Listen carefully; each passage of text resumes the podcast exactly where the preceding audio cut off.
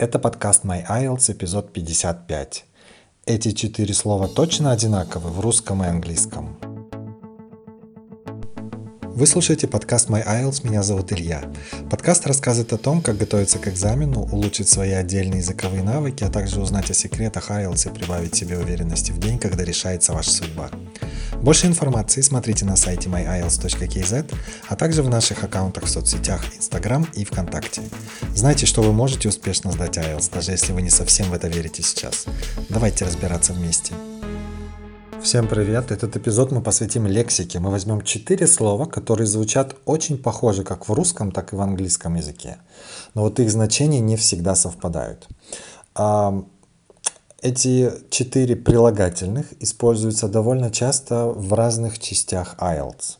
Поэтому мы посмотрим, э, где мы можем с ними столкнуться и как мы можем их применять, например, в, э, простите, в writing и в speaking. Давайте посмотрим, какие ошибки вас могут поджидать с этими четырьмя словами.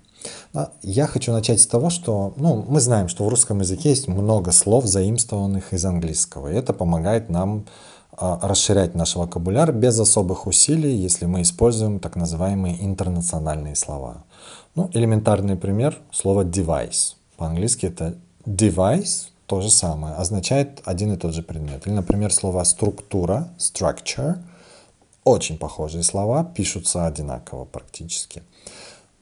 Классика жанра – слово компьютер или демонстрация, demonstration, или слово show – их значение как в русском, так и в английском одинаковые. Ну, мы, наверное, вооружившись пониманием того, что ой, все легко, это легкий подход, мы, мы можем подумать то же самое и о других заимствованных словах. Но не все так просто, потому что есть определенные слова, которые не означают одни и те же вещи, или, например, они понимаются по-разному в русском и в английском языке, хотя выглядят одинаково по написанию. И поэтому в этом эпизоде я как раз хочу обратить внимание на четыре слова, значения которых могут отличаться в двух языках. И мы также посмотрим, как эти слова можно применить в IELTS. Я начну со слова normal. Normal похоже на слово нормальный в русском языке, но английский normal и русское слово нормальный отличаются. Нормальный в русском, то есть имеется в виду хороший, обычный, или на сленге это может быть в своем уме если мы возьмем антоним ненормальный, да, то это слово часто мы используем в значении не в себе, странный, сумасшедший, не в своем уме, то есть это человек ненормальный. Слово normal английское а, означает обычный. Это синоним слова usual или как соответствующий норме, потому что normal происходит от слова norm, то есть норма какая-то или стандарт. А, мы не всегда можем использовать это слово в тех же значениях, что и в русском языке. Например, если вас спросили «How's it going?» То есть «Как дела?» да? Если вы ответите словом «normal», имея в виду «нормально», то вас не поймут, это будет лексической ошибкой. Правильно, наверное, все-таки сказать I'm fine, doing great, I'm okay и так далее. Да? А в русском, если мы ответим нормально, если у вас спросили, как дела, то вас поймут, ну, что у вас все хорошо, то есть не великолепно, нормально, стандартно и тому подобное. Как использовать слово normal wilds? Ну, у меня здесь есть э, несколько примеров. Например, в speaking part one, в part, part one, простите, мы можем использовать наречие normally, имея в виду usually. Например, у вас спросили, how many hours a day do you usually sleep? Вы можете повторить слово usually за экзаменатором, но вы можете заменить его, сделать paraphrase, использовать слово normally и ответить I normally sleep 8 hours. I usually sleep 8 hours. Normally будет звучать здесь точно так же, как и usually, только вот normally используется значительно реже, поэтому это вам будет плюсик по лексике. Или, например, в task 2 или в speaking part 3 мы можем использовать слово normal следующим образом. It is quite normal in some cultures to spend substantial amount of money on weddings. В некоторых культурах вполне приемлемо тратить много на свадьбы. Ну, под словом normal тут имеется в виду нормально, обычно. Это обыденность для этих людей. Это соответствует какому-то, не знаю, негласному стандарту. Или, например, э, такое предложение. Оно также может быть в Task 2 или в Speaking Part 3. For example, it normally takes years for a person to become proficient in a new language. Обычно уходят годы на то, чтобы человек освоил новый язык. Э, чтобы человек хорошо освоил новый язык. Become proficient. It normally takes, то есть it usually takes. Поэтому normal, normally это usual, usually. Будьте аккуратны с этим словом и не используйте его в значении хороший, предположим, да? Идем дальше. Следующее прилагательное, которое мы рассмотрим, это adequate. Похоже на русское слово адекватный. А адекватно используют как и не знаю, в литературной речи, в каком-то формальном языке, так и в неформальном языке. Если мы говорим адекватный, то мы, как правило, говорим, опять же, нормальный, соответствующий чему-то, или, может быть, в своем уме. Если, например, скажем, он не вполне адекватный, то есть он не вполне в своем уме, или он неадекватный, он в неадеквате, да, мы часто пользуемся этим словом, в неадеквате, то есть он странный какой-то, он не в, не в своем уме, не все дома у него. А слово adequate английское, оно также означает соответствующий чему-то, как и в русском языке, но также часто adequate используют в значении достаточный, то есть enough. Именно в значении достаточно это слово мы можем увидеть IELTS reading и listening. Слово inadequate будет означать недостаточный. Как использовать adequate IELTS? Writing Task 2 или Speaking Part 3, например, такое предложение. This problem arises due to inadequate funding from the government. Эта причина возникает ввиду недостаточного государственного финансирования. Inadequate funding. Недостаточное финансирование. Мы не, не, не можем перевести эту фразу а, как а, неадекватное финансирование. В принципе, будет понятно как-то отчасти косвенно, но мы, мы не можем сказать а, финансирование не в своем уме, да, не, неадекватное финансирование. То есть мы это, скорее всего, скажем как недостаточное финансирование, то есть его мало. Еще пример. Adequate access to testing is essential during the pandemic. Достаточный доступ к тестированию крайне необходим во время пандемии. Adequate access – достаточный доступ, то есть у людей, у большинства людей должен быть доступ к тестированию, то есть должно быть достаточно ресурсов для этого. Adequate – достаточный. Друзья, если вы впервые слушаете этот подкаст и вам нравится контент, то подпишитесь на него, чтобы не пропустить следующих эпизодов, которые помогут вам в подготовке ко всем четырем компонентам IELTS. Это listening, reading, writing и speaking – Academic, General, Paper, Computer IELTS. Я стараюсь освещать все эти нюансы и давать работающие инструменты, чтобы вы смогли улучшить свой результат. Нажмите на кнопку подписаться в Apple Podcasts, Google Podcasts или в вашем подкаст-плеере, через который вы предпочитаете слушать. Спасибо. И давайте вернемся к текущему эпизоду. Еще одно прилагательное, на котором я хочу остановиться, это accurate – вот тут э, прослеживается прям очень сильная разница между русским и английским. Accurate похоже на аккуратный. Аккуратный в русском языке чаще всего означает чистый, опрятный и так далее. Э, например, аккуратно написанная эссе, там, аккуратно выполненная домашняя работа там, по литературе. Тут речь идет, как правило, о внешнем виде да, человека или предмета какого-то то время как accurate, английское слово accurate означает точный.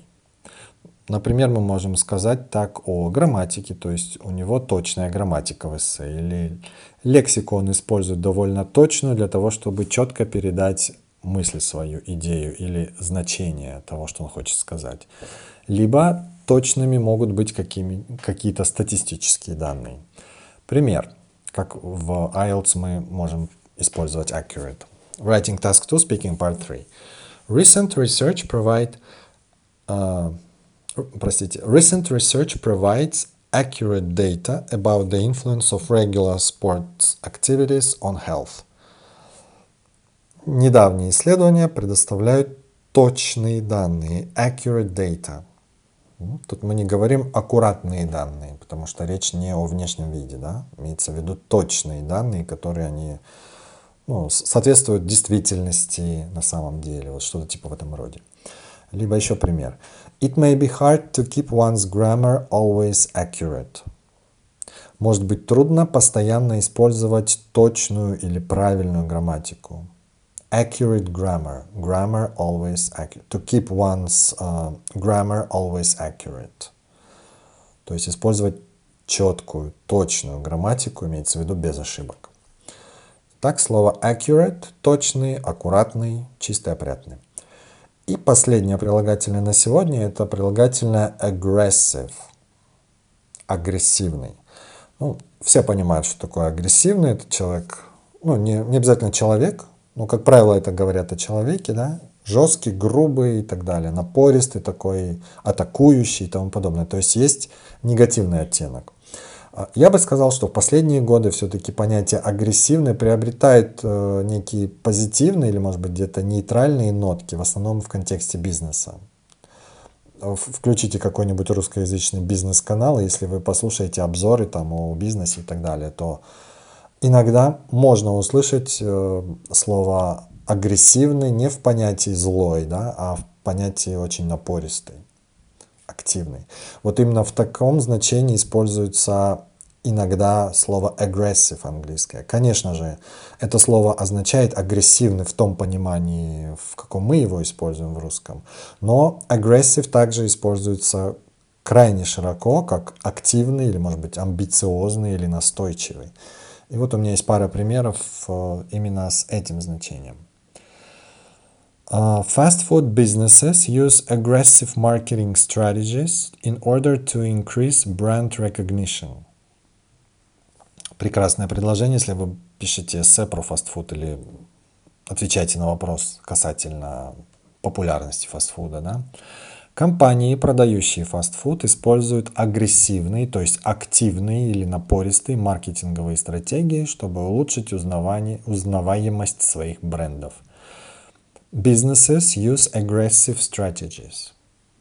То есть тут не говорится о жестокости какой-то, о том, что они в жертву приносят, я не знаю, животных или еще что-то делают, или кого-то калечат. Под aggressive strategies тут понимается, что рекламы очень много вокруг везде. То есть э, куда бы вы ни глянули, вы, вы видите логотипы везде, вы видите билборды или в интернете вы видите много рекламы, например, в соцсетях идет по этому поводу и тому подобное. Вот это и есть понятие aggressive, то есть везде вы можете увидеть эту рекламу и применение этих маркетинговых стратегий. Еще один пример. The government should have an aggressive campaign against, against speed driving. Государство должно проводить активную кампанию против превышения скорости на дорогах aggressive campaign, агрессивная кампания, то есть активная кампания, то есть она а, должна быть, ну, грубо говоря, не на бумаге, а фактически должны быть конкретные действия, которые ведут к решению этой проблемы, к, к решению проблемы speed driving. Вот тут мы увидели, что слово aggressive может э, не обязательно иметь только негативный оттенок, но также и означать что-то касательно активного, чего-то активного, настойчивого, там, амбициозного, которое э, идет как паровоз и фигурально сносит на, на своем пути все. Итак, очень важно учиться чувствовать вот эти оттенки в значениях слов, даже если они на первый взгляд вам кажутся знакомыми. А, как этому научиться? Ну, научиться этому можно путем постоянного чтения или если вы регулярно слушаете английскую речь. Вот тут вот будьте любопытны, то есть не поленитесь посмотреть оттенки и значений слов, в которых вы засомневались.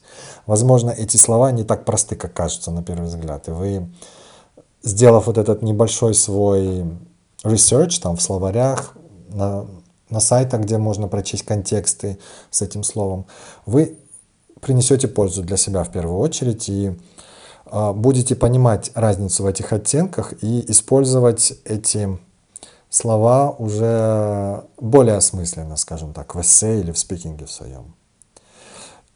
Поэтому, если вы, например, правильно примените вот эти четыре прилагательных, о которых я говорил сегодня, то это точно не останется незамеченным.